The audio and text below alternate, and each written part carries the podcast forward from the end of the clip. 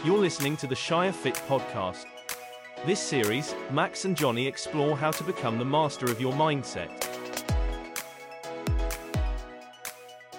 Hi, team. Uh, we are back with the ShireFit podcast. I'm a little bit nervous. Jonny can tell he's just um, asked me to chill out a little bit. um, if you haven't worked out already, Jonny Landels is the new uh, Fit post, uh, post Podcast podcast host. That's it. Um, Tara would have loved to have been here, but she's obviously a very busy girl at the moment with everything that's going on in North Leeds. Manageress now. Exactly. Yeah. So um, Jonny has stepped up into the plate. Happy to. although he's kind of failed his first part of the job because he just informed me he doesn't know how to use the mic, even though he's a professional singer, and the PA, system. PA system. PA systems beyond me. Microphones are one thing. To be fair, I held it the right way around first time. True, that is true, which is better than me and Tara did. So, um, the podcast guys is back, and we're going to do them very differently to how we did uh, the last time. So, the first thing that we're going to change is the format in terms of uh, episode to episode. So, what we're going to do this time is a series, a block of mindset podcasts, somewhere between six and eight episodes. Uh, we're going to cover everything to do with mindset.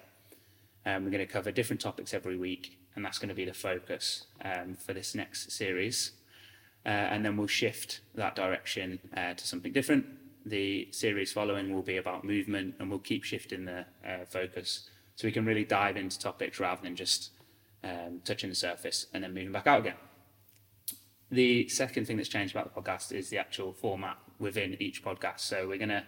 Uh, this is a little bit cheesy, a little bit CrossFit, um, but uh, I kind of stole this from Ben Bergeron's Chasing Excellence podcast. I thought it was quite nice and also a good way for our members to relate to the podcast. We're going to do it in a similar format to our classes. So there'll be a warm up, which will consist of a listener's question that we'll gather on the social media. Uh, the there'll be a strength section uh, where we will give our take on a popular fitness concept. So me and Jonny will argue it out, battle it out on some popular um, fitness concepts, and then we're going to finish with the workout, which will be our mindset topic. Um, so today, just to give you a quick summary, uh, we have a listener question from Bryony about injuries.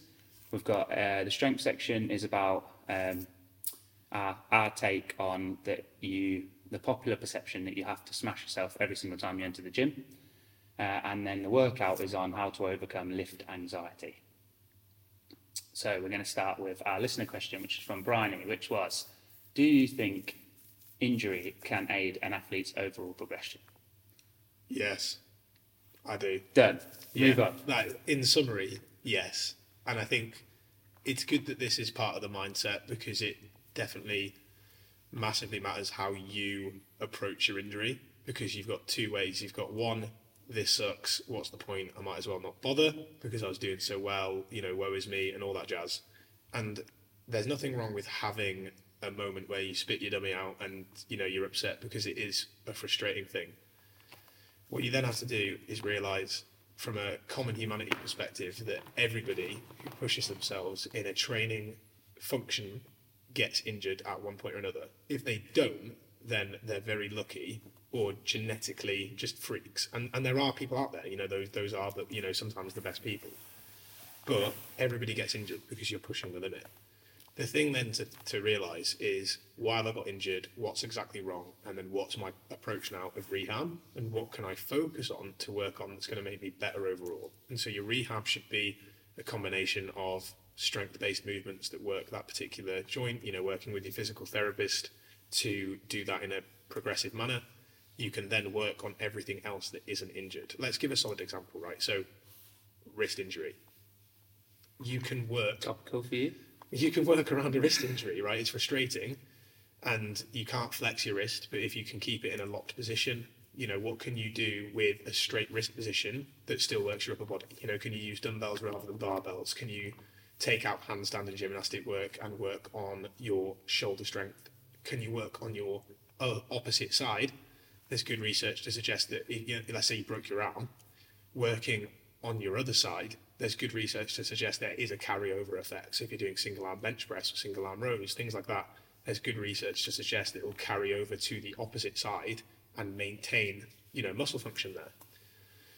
And then anything else that you can focus on that isn't injured and you can work on from a strength progression, from a skill progression, there's always going to be loads. I think people get dismayed when they have a class environment because you can look at a class and go, well, I can't do any of that.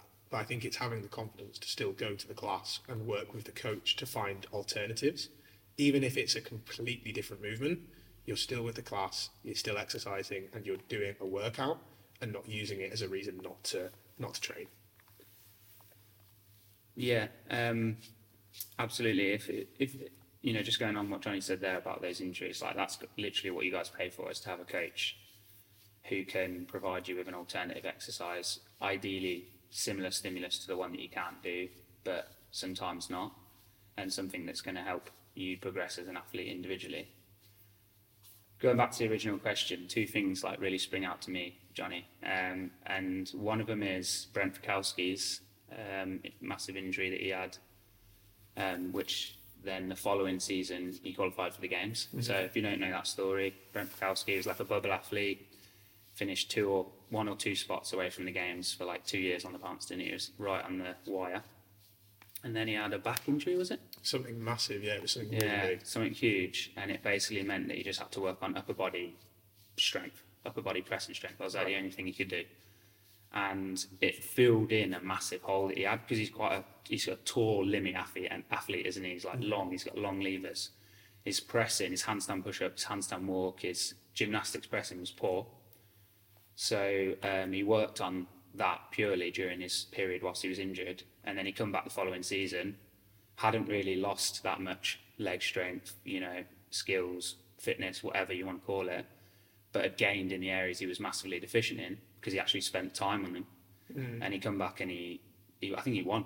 Did he win the regionals? I think it was two. It was it was 2015 or something All right.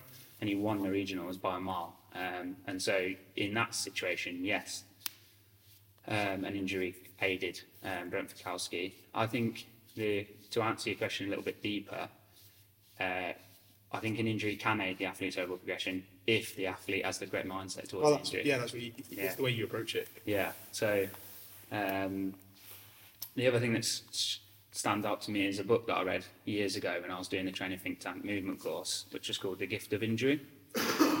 and um, that book, it described all these like major injuries that these powerlifters had and how it actually helped them Right. figure out things that were wrong with their technique I or was going to strength. say that. Yeah. about, So like, is it an imbalance or is it something Exactly. wrong? Yeah. Yeah. So it the book said that on average it takes something like seven catastrophic uh, back injuries to make a world champion deadlifter. That's so funny, isn't it? Yeah. people would get shit scared of deadlifts one. after Yeah. injury their back. And basically, it was it told stories of how certain athletes had different technical faults, and mm-hmm. they came out eventually in a in a sadly an injury, which mm-hmm. put them out for whatever a season or six months, whatever. But what it taught them was right. I'm weak here in this position. My lats aren't strong enough. My um, hamstrings aren't strong enough. My right glute's firing more than my left glute, and mm-hmm. basically it rectified lots of issues for them. And in the end, that's what it took to actually make them successful. Mm. But you know, it's roughly seven catastrophic back injuries to make a world champion deadlifter. And it's important to think as well, like in the I want it now generation that we're in with results, that an injury can annoy you because it's like, oh man, I was making great progress. It's going to set me back. Like, you know, I need, I, I was making, you know, I want to be good tomorrow. And you just think, well, if you're training for life, then you want to be doing this for years and years and years. Mm. And as you just said there, if an injury is actually because something's not right, or you've you've got an overuse injury, or there's a weaker muscle group that could be supporting a movement, and another one's taken over, analysing that and doing the accessory work on your weaker muscle groups will make you more well-rounded, more bulletproof, and then in the future you'll be stronger.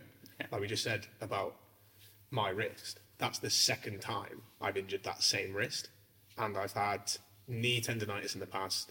Uh, I've had a hamstring injury. I had a shoulder and elbow injury after missing a snatch uh, at Strength in Depth in 2017. But going through the physical therapist work, and I've used different people in different things, and I've done, you know, James Jowsey's kind of like red pill stuff. So like I've done thousands and thousands of lunges in my time, but all of that has now progressed to a point where I'm still stronger than ever. and still like 12, 13 years on, I'm still lifting weights. Yeah. Like I've not gotten so injured that I've gotten out of the game. So you do need to approach it with that way of how do I get around this, Yeah. rather than why has this happened to me. Yeah, yeah, and and again, that's a that's a process you can go through with the coaches. So if you are a, an athlete with an injury at the moment, you know, and you're working around things, then discuss this with your coach. Like, what can I work on during this period that's going to make me feel better, move better? What's going to stop me getting injured again? You know, and like Jonny says, sometimes it's the little boring rehab exercises in the corner, you know, that you wouldn't have put time into unless you got the injury. It's the stuff that you, don't need. see on Instagram that actually will pay off. Yeah, exactly. Cool. I think that was a um, pretty comprehensive answer. Um, we're going to do a listener question at the start of every podcast. So uh, keep them coming. I'll release the next part of questions for the next episode. So thank you to everyone who answered. Also, thank you to Jack Keelan, who sent quite a few funny questions. uh, keep them coming as well. Wicked. On to the strength section then, which is uh, our take on a popular fitness concept. And the concept we're going to debunk, demystify today is that you have to smash yourself every time you come into the gym. Um, and there are sort of conflicting uh, bits of information, guidance, advice out there in the fitness industry about this. You know, some people say, you know, if you're not laying on your back at the end of the workout, smash, it's not worth doing.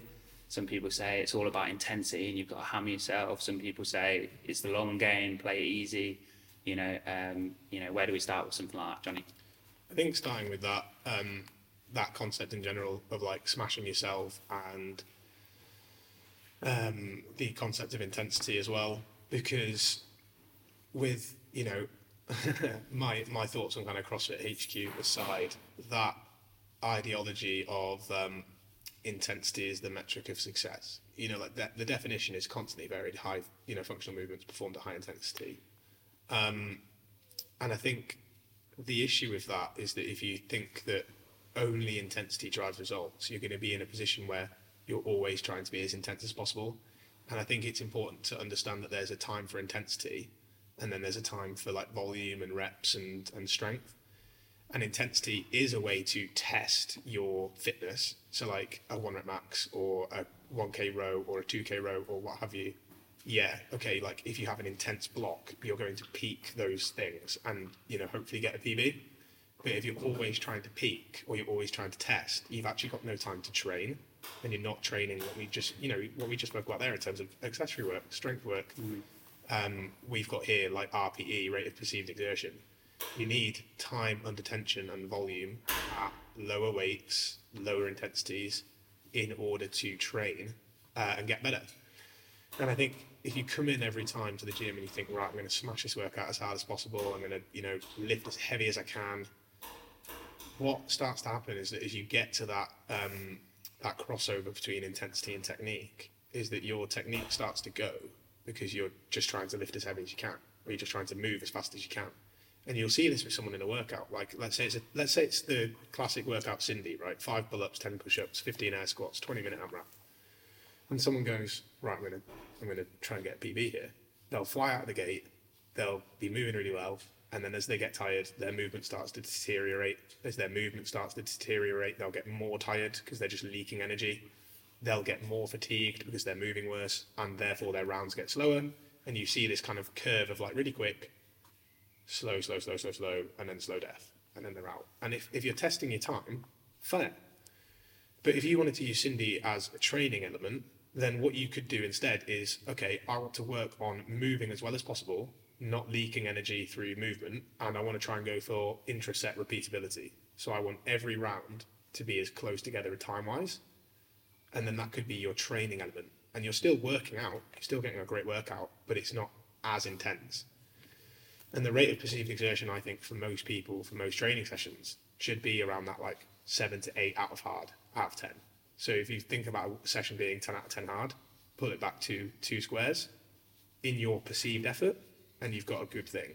And that will allow you then to have, if you come into the gym and you're tired, you can go at an RPE 8, and that will be lower than coming in fresh being at an RPE 8. But at least you're always listening to your body and you're getting a good training session in, rather than, let's say, coming in tired and then thinking, oh yeah, but it says 80%, 80% back squats, I need to do 80%. But actually 80% for that day for you would crush you. And then all you do is, you, you know, you fail lift, you feel bad, have a terrible day training. Whereas if you took it back, listen to your body more, you'd come in, you'd still get a good training session. Yeah. I listened to a podcast on this once and um, it said sort of something similar to what you just said there with the RPE scale. And then someone asked the question, well, how, how many times a week should we be going 10 out of 10? Mm. And the guy, not calling anyone out, the guy said, oh, you know, once a week max, maximum, maybe once or twice.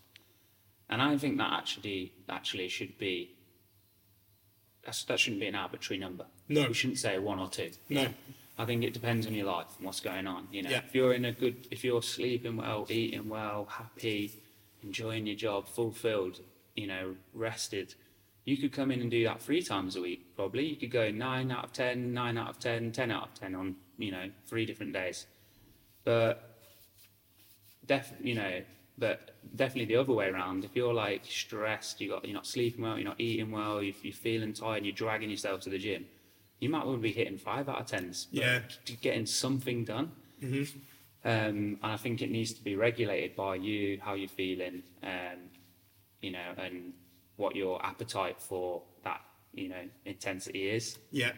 Um, so my, my sort of take on the this topic is is there's two sides to this, and it definitely needs to be balanced. Yeah. If you had to smash yourself every time you come in the gym in order to make results, that concept's quite clearly not true because that would mean if you wanted to, if you wanted to like run a marathon really quickly, you'd just go and do You'd just be running 50 for minute sprints. Yeah. yeah, As fast as you can at the time. hard yeah. you can. Or you'd just be doing a marathon every day. Yeah. Train for a marathon. Which doesn't is- work. no. ineffective, right? So that's obviously not true. The concept's clearly not true. Um, the, the other side is also not true. If you come in and do nothing, go through the motions, super easy, are you going to make progress? You know, you might, but it's going to be very slow. Um, Yeah. and it's going to be it's going to be a battle of like whether you're actually enjoying it because you're not progressing you know? If you're not progressing it takes you forever. You're actually still enjoying your training? I don't know. So i would say you need that middle ground of like you're not smashing yourself every day but you are working hard and giving that good intensity. Like jonny said somewhere around that 7 8 mark regularly. Every now and then you're pressing go and you're doing the 10 out of 10 effort and then you know when you need to and when your life depicts it you can give a 2 out of 10 and still be happy with that you know that's Yeah. that's what you've got today I think that, that comes down to um, a good element of self compassion as well from the person's side. Like you just said there, if you've got, you know, you're not sleeping, let's say you've got, you know, you've got two young kids, you've got a full time job, you've got other things going on. got one on the way yeah, you've got one on the way. You know, if, if you're not sleeping very that's well, by the way if yeah. thinking bloody hell max no, yeah, it's me, Ali and I, uh, expecting in, in October. So that you know the sleepless nights haven't started yet. Um, but you know from from Natalie's perspective, you know uh, energy levels being slightly lower, not sleeping as well. You know not not getting a full night's sleep. You know she has to show that compassion for herself. Then that she's not a full time athlete. She's not a full time coach. She's someone who has a full time job. She's got a, a business on the side. She's growing another human being she's going to have those days when she comes in and she's low energy. So it's the best thing for her to scale it back, move, flush some blood, lift some weights, great. And then on a day where she has more energy, she can push the envelope a bit more. As you said there, sometimes you do have to push the envelope to know what your limits are. Because you may have been coming for the last four weeks and going too easy on your weight. Like, oh yeah, I'm not sure I can lift that heavy, so I'm just going to do this. You know, and you're doing sets of, let's say it's sets of five strict press and every set of five you're finishing it and being like, yeah, cool, I've got loads in the tank. It's like, well, maybe push it, push it, and see if you can get to a place where you're only just making that fifth rep, and then bring it back a bit, and then you're like, right, that's my new training weight. And this is where logging your scores and progress is so important because then on a week by week or you know month by month basis, you can look at the weights you've lifted. If you're feeling good, you can then go, right, okay, I'm going to start at that weight I did that time and then see if I can keep the same weight across my sets or I'll, I'll increase if it feels good. Or if you're having a bad day, you're like, okay, I've hit that, but I remember that was a good day for me. Let's see what I can get today. I'm going to be compassionate and know that I've got less energy and it's still better to do something than nothing. Yeah, and so my last little piece on this is um, kind of how our programming as a company or as a brand um, helps you with this. So there will be certain sessions where you know you can't really push to 100%. You can't give a 10 out of 10 RPE based on the skill required in the workout, maybe the weights required in the workout, maybe the movements. Like, for example, if it's super high skill, it's like let's say double unders, muscle ups, and squat snatches, which we rarely program, but let's say it was. You, most people would struggle to reach a 10 out of 10 on that workout because Yeah. they're going to need to rest to hit the muscle ups. They're going to need to rest to hit the snatches well. They're going to need to rest because else they'll trip on the double unders, right?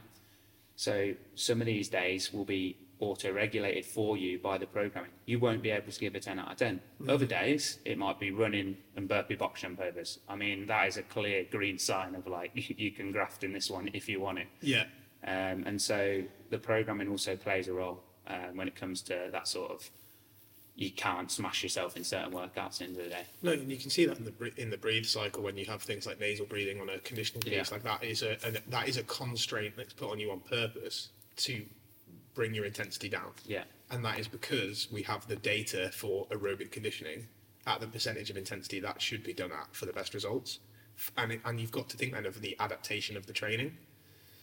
So your programming does that naturally, and I'd say as well, like you know, listen to the coaches when they give their briefing on the warm up, and and in the workout in, in general, right? You know, we want you to smash this one, we want you to go all out, or okay, we want you to take it back a bit, we want you to focus on your technique, we want you to focus on your movement. As you said, if it's if it's full snatches and double unders and muscle ups, you can't smash yourself because then you're not getting a muscle up, you're not getting a double under.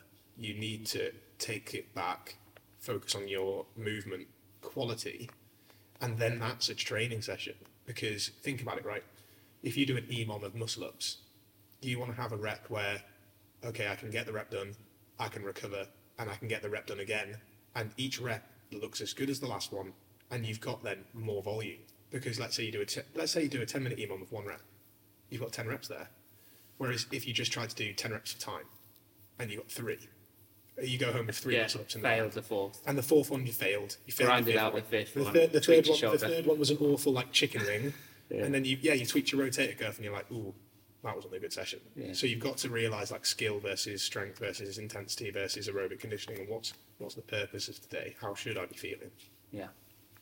Cool. So that is our strength section, guys. Um, if you would like us to give our take on a popular fitness concept, then feel free to message the Instagram with your suggestions. We've got a few lined up. Not you, Jack Keeling. Not Jack Keelan, your band. okay, on to our workout now, guys, which is all about lift anxiety. So something that um, a few of our members, well, let's say more than a few, quite quite a lot of our members are struggling with it at the moment. So hoping this podcast gives you a little bit of a framework to um, help you work through that problem. So when I'm talking about lift anxiety, I mean I've called it lift anxiety, but it could be anything anxiety. It could be goal anxiety, where basically you have um, a goal you try and hit. Let's say you know Jonny recently hit a 120 snatch. Let's call it hitting a 120 snatch. Or let's say, for example, you're trying to get your first bar muscle up. Um, it's these big goal uh, achievements uh, that sometimes people struggle with. And you know, me and uh, Jack uh, were discussing it this week about how sometimes we get members in and we go through all the drills and we do all the practice and they move perfectly, and then we remove whatever it is, the band that was helping them, and we know that they can get one, and we say, right, go on, go for that muscle up, and everything changes. It All goes to pot. They forget the drills they've just done 10 seconds ago, and all of that is just down to mindset, um, anxiety, and basically trying too hard um, and not just letting things happen. So, uh, what is the framework to deal with that? I've broken this down into three phases. First phase is pre the event. Um, and the best way for you to deal with lift anxiety or goal anxiety pre event is to build proof or evidence that you can do X. Um, so, um, this comes from it's been shouted a lot recently on podcast channels is this whole uh, this stack of undeniable evidence that you are the person that you say you are. Um, so what this means is picking your goal. Let's say it's a 120 snatch. Okay, there'll be certain things that you need to do before you attempt that 120 snatch that make you believe that you can hit that 120 snatch. Now they'll be different for each person. It might be you need to hit a triple at 112. It might be that you need to overhead squat 130. It might be that you need to high pull 120. It might be that you need to snatch balance 120. whatever. Let's say you write a list of three, five, seven of those little tasks. Let's build that proof before you actually get to that 120 snatch that you can do it. Same applies for a muscle up. It might be that you need to do a chest to bar pull up. It might be that you need to get your hips to touch the bar. It might be that you need to do seven reps on a band, okay, a purple band. You need to be able to do two reps on a red band, whatever. You need to tick all those boxes so that, as best you can, so that when you get to the event, you go in, I am the type of person who can do this muscle up. I am the type of person who can do this 120 snatch. Um, and, and what goes with that is you can't fake it, can you? Jonny? You can't fake, like, as soon as you f- believe that you can't do something, you won't do it. You've lost it. You've lost it. If you if you approach it with like, I'm not going to do it. Yeah, that You won't do it. just even if 10% of your body's going, I'm not going to get this 120 snatch, you ain't Yeah. going to get it. No. So you need that concrete belief and then work backwards from problems, you know. So, you know, let's say it, it is that, let's say you want to clean and jerk 100 kilos, yeah? Work backwards. What, what in your head makes you believe that you can actually do that? And then set after those individual tasks, you know, and I won't break down it anymore. Um, the next is during the event. So you're doing your PT with Jack, you know, you're doing your open gym session during the day, and you've got that written on your program, one RM snatch, or you've got Jack saying, "Let's go for that muscle up." What do you do during the event? This is where um, I'm going to use that really overused and corny phrase, which is you need to focus on the process and not the outcome. And what I would change that to to make it even clearer is focus on your effort and not the result. So a lot of people in this situation, they'll go like, I, re- I really want that muscle up. And they focus on like, I want to get it. I want to get that muscle up. I want to get that 120 snatch. Um, and they visualize themselves either hitting it or not hitting it. Um, and when actually what I think they should do is try and stay in the moment a little bit more by pinpointing the exact moment that they need to focus on. So let's say it's the muscle up, maybe it's the catch, maybe it's the hip drive towards the bar, whatever. Let's visualize and focus on that and focus on effort. Because when you focus on effort, okay, it removes the result. You can't control the result. You might hit it, you might not, okay? But if you try, you can be proud of yourself either way. And then that removes that like negative feeling if you don't get it. Um, for example, in that in a snatch, yeah, something that I focus on massively is just fight in the bottom. I hate it when the bar just like lands on me and then I lose it forward. Right, I want to just I'll give it everything I can to hold on, and I focus on that before I go into the lift. I'm focusing on that in my, in my mindset. Like as long as I give effort in that catch position, I'm happy, I'm proud. Whether I hit it or not, I don't care. What I care about is if I try. Um, and that helps me with things. I think people pinpoint the moment that you're going to struggle with, focus on that moment, and then give it effort in that moment.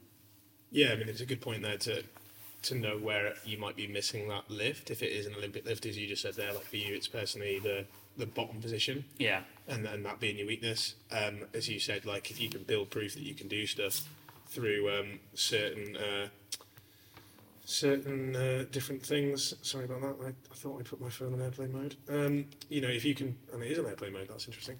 so if you can focus on, you know, building that proof with different movements, that's really important. Focusing on the feel is something that I think isn't isn't spoken about enough because with something like a muscle up or a snatch, which seems to be the two things we're focusing on, you, Yeah. you could also say a double up there. Like, Yeah, let's yeah. talk about like the more complex things within CrossFit. But this could be this could be your power clean. This could be your um, you know even single unders. You know what, whatever you're struggling with from a coordination perspective, it's focusing on how the movement feels rather than trying to focus on all of the different cues. So a, a clean or a snatch or a muscle up, you could say, oh yeah, I need to do this. I need to do this. I need to do this. I need to do this. You know, you've got ten cues to focus on.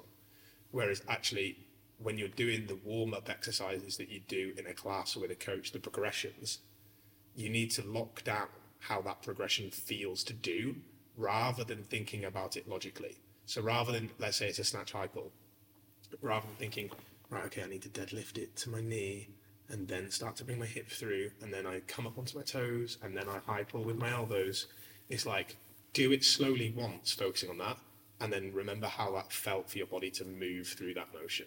How did it feel in your hamstrings? How did it feel in your hips to extend in that manner? How did it feel in your elbows? And then be like, right, I need to recreate that feeling. Your body learns through feeling. It's a very kinesthetic piece. rather than logical thought. And it's the logical thought that blocks people. When you said, we know that they can do it, and then we say, right, go and do it, and then they stop, they, they block themselves because it's the logical thought going, oh, I need to remember all of those things that he said, or like, oh, but yeah, but I'm not sure that I can do it. And, and I, I'm not, you know, I, I, I can totally understand why, because that's exactly where, where I've been before as well. But you need to focus on how the movement feels. And that's why progressions are so important. You know, that's why snatch high pulls and overhead squats and snatch balances and snatch pull unders and uh, kip swings and, and hip to hip to bar kips and glide kips and, you know, scap pull ups and all those things are so important because it's teaching you the feeling. And then it's like, right, let's recreate that feeling. Do a banded muscle up and then take the band away and try to do the same thing from a feeling perspective. That would be my best advice. Lovely. And then uh, finally, guys, kind of uh, post event. So you've gone into the session, um, and either you've performed the goal, you've got that muscle up, you've got that snatch, or you haven't. Um, my advice post event is to leave on a win and never a loss. And it doesn't necessarily have to be a physical win. Doesn't because it's easier said than done, right? You know, just actually making the goal. Um, it just has to be a mental win. So, and uh, I'll use some examples to try and explain this concept. So, um, an example would be Jack is really good at this. Jack Turner. He'll set. He'll, for example, snatch. Um, you know, say his goal is to snatch 125 in a session. He'll snatch 120 and maybe he'll miss 125, but he'll go back and go, well, I snatched 120 and I was wearing shoes, not Olympic lifters, so I'll definitely hit 125. So even though the session is a loss because he hasn't hit hit his 125 which he wanted, he makes a win out of it by saying, next time when I'm in lifters, I'll definitely hit it. That can also happen on a negative um, concept as well. And let's use someone else for this example. I don't know, maybe someone like Tara, who in the past has been guilty of. Um, she'll do 10 beautiful snatch repetitions at, you know, 50 plus kilos. Then she'll go up to her PB weight, you know, and miss it once. And she'll go, "God, I missed my weight. Session was rubbish. And she'll forget the 10 previous beautiful reps that she's done and focus on that one negative. And obviously, it's something we're trying to work on with Dara at the moment, but and she is getting better at it. But we need to try and take wins out of the session. What did you do well? Um, and what can you focus on as a win? The other thing you can do is actually take a win out of the session, right? So Yeah. let's say, for example, you go in and your clean's feeling awful. Um, you know, you're supposed to PB, you're supposed to hit 100 kilo clean, but you know you're struggling at 90. Why don't we go in, switch the goal a little bit? Can our high hand clean 80 and take that as a win for the day? Can our front squat 110 and take that as the win? Like, can I still work towards the goal and go, yeah, you know what, clean weren't great, but I did actually hit, make some progress today. Yeah, and I think the important thing there, Max, as well, right, is that there's two points here. We can focus on feel rather than logic, again, in terms of the weight that we're lifting. And, and that's a big anxiety piece for a lot of people is like, oh, yeah, but that's my PB. And they're like, yeah, but you just did 10 reps at five kilos below that. And it's like, and every one of those looked smooth. Yeah. So rather than focusing on the next weight you're lifting, why don't you just focus on how it feels? And and it's hard when you're adding the weight to the bar because you're mentally adding that up. Like a nice thing is to just you know go to the states, use pounds, and uh, just go by feel. Because you know rather than converting the pounds to kilos, just lift the weight, go by feel, and see what happens. Convert it when you're done. And that was a big piece for me when I went to the States and, you know, PB'd my front squat because I wasn't paying attention to what I was lifting. I was paying attention to how it felt and I was having confidence with confidence with my movement and how I was lifting. And that's now how I approach every lifting session. You've also got that point I made earlier about the difference between testing and train. If you and I, Max, came in and we were like, right, let's let's like let's sling some tin, let's do Olympic total, we'll do one rep max snatch, one rep, rep max clean and jerk well, we'd probably be building weight every rep. We'd start with pretty, you know, low volume of reps, like maybe a set of five, like an empty barbell, you know, do a warm up and that kind of thing. And we, we'd be down to singles pretty quickly because we'd be conserving energy, we'd be just lifting weight, we'd be going every 90 seconds to two minutes to stay engaged and, you know, like pumped. But we'd be trying to raise weight every every set, wouldn't we? As long as we were hitting it. Yeah. That's testing. Training is different. You shouldn't be coming in and going, right, let's test my clean and jerk every week or every, you know, every third day. You should be coming in and going, right, I'm going to warm up to about 8 out of 10 hard or 80%, and then I'm going to do five sets of two at that weight. And then next week, you're going to do five sets of two again, and you're going to go slightly heavier. And then you're going to go slightly heavier the next week, slightly heavier the next week. And then before you know it, you're doing doubles at what was your old one rep max. Now you've got proof that you can PB. And it goes back to that very point that you made at the start of this workout section. You've built proof that you can do it. And that's training, which is different to testing. And that's why blocks of training are usually eight weeks long, because you have that amount of time to progress. Yeah, and, it, and, and if you're in training mode, everything becomes a win, right? Exactly. So like you train, you training to achieve 100 kilo clean. If you're three reps at 92, two reps at 95, and one at 97, Massive. but missed the 100, you're still a win because you've hit you've hit Look at all the volume seven is reps done. above Yeah. 90%. Yeah. But if you're in testing mode when you come in, you know the session's a loss. Well, you might you might spend some you might spend a, a short amount of time building up to the weight, and then let's say you have five misses at your PB, and then you're like, oh, crap I haven't actually hit anything. You haven't actually built any volume Yeah. doing anything, and Yeah. all you've done is taught your body from a feeling perspective That you how can't to miss. Yeah, yeah. And that's the important thing as well, is that what, what we just spoke about in RPE in terms of are you moving well? Mm. You are better off coming in and hitting that threshold between technique and intensity, dropping it back to where your technique is smooth and building volume there. And then at the next week, raising the weight slightly and seeing if you can still hit that perfect technique is the same thing I talked about in Muscle Up EMOMs, skill based EMOMs. You are better off learning a skill building volume at that skill with no intensity, and then raising the intensity slightly at a lower volume, and then in, you know raise the volume, drop the intensity, then increase the intensity, raise the volume, drop the intensity, increase intensity. That is the skill ladder progression. and and all that does is just build that proof that you can do the do the task. Cool guys. So yeah, just in terms of uh, a recap there, if you're struggling with lift anxiety or performance anxiety or goal anxiety, whatever you want to call it, pre-events build proof that you can do the task for in your training. During events, focus on your effort and not the result. Um, pinpoint and visualize the moment at which you need to give effort. Focus on your feel um, and and not necessarily what you need to do to achieve the task. Focus on how it feels, and then post event, uh, leave the session on a win, uh, a mental win. Uh, never leave the session on a loss. Thank you for listening to the ShireFit podcast with Max and Jonny. Don't forget to like and subscribe, and we will see you next week for another episode.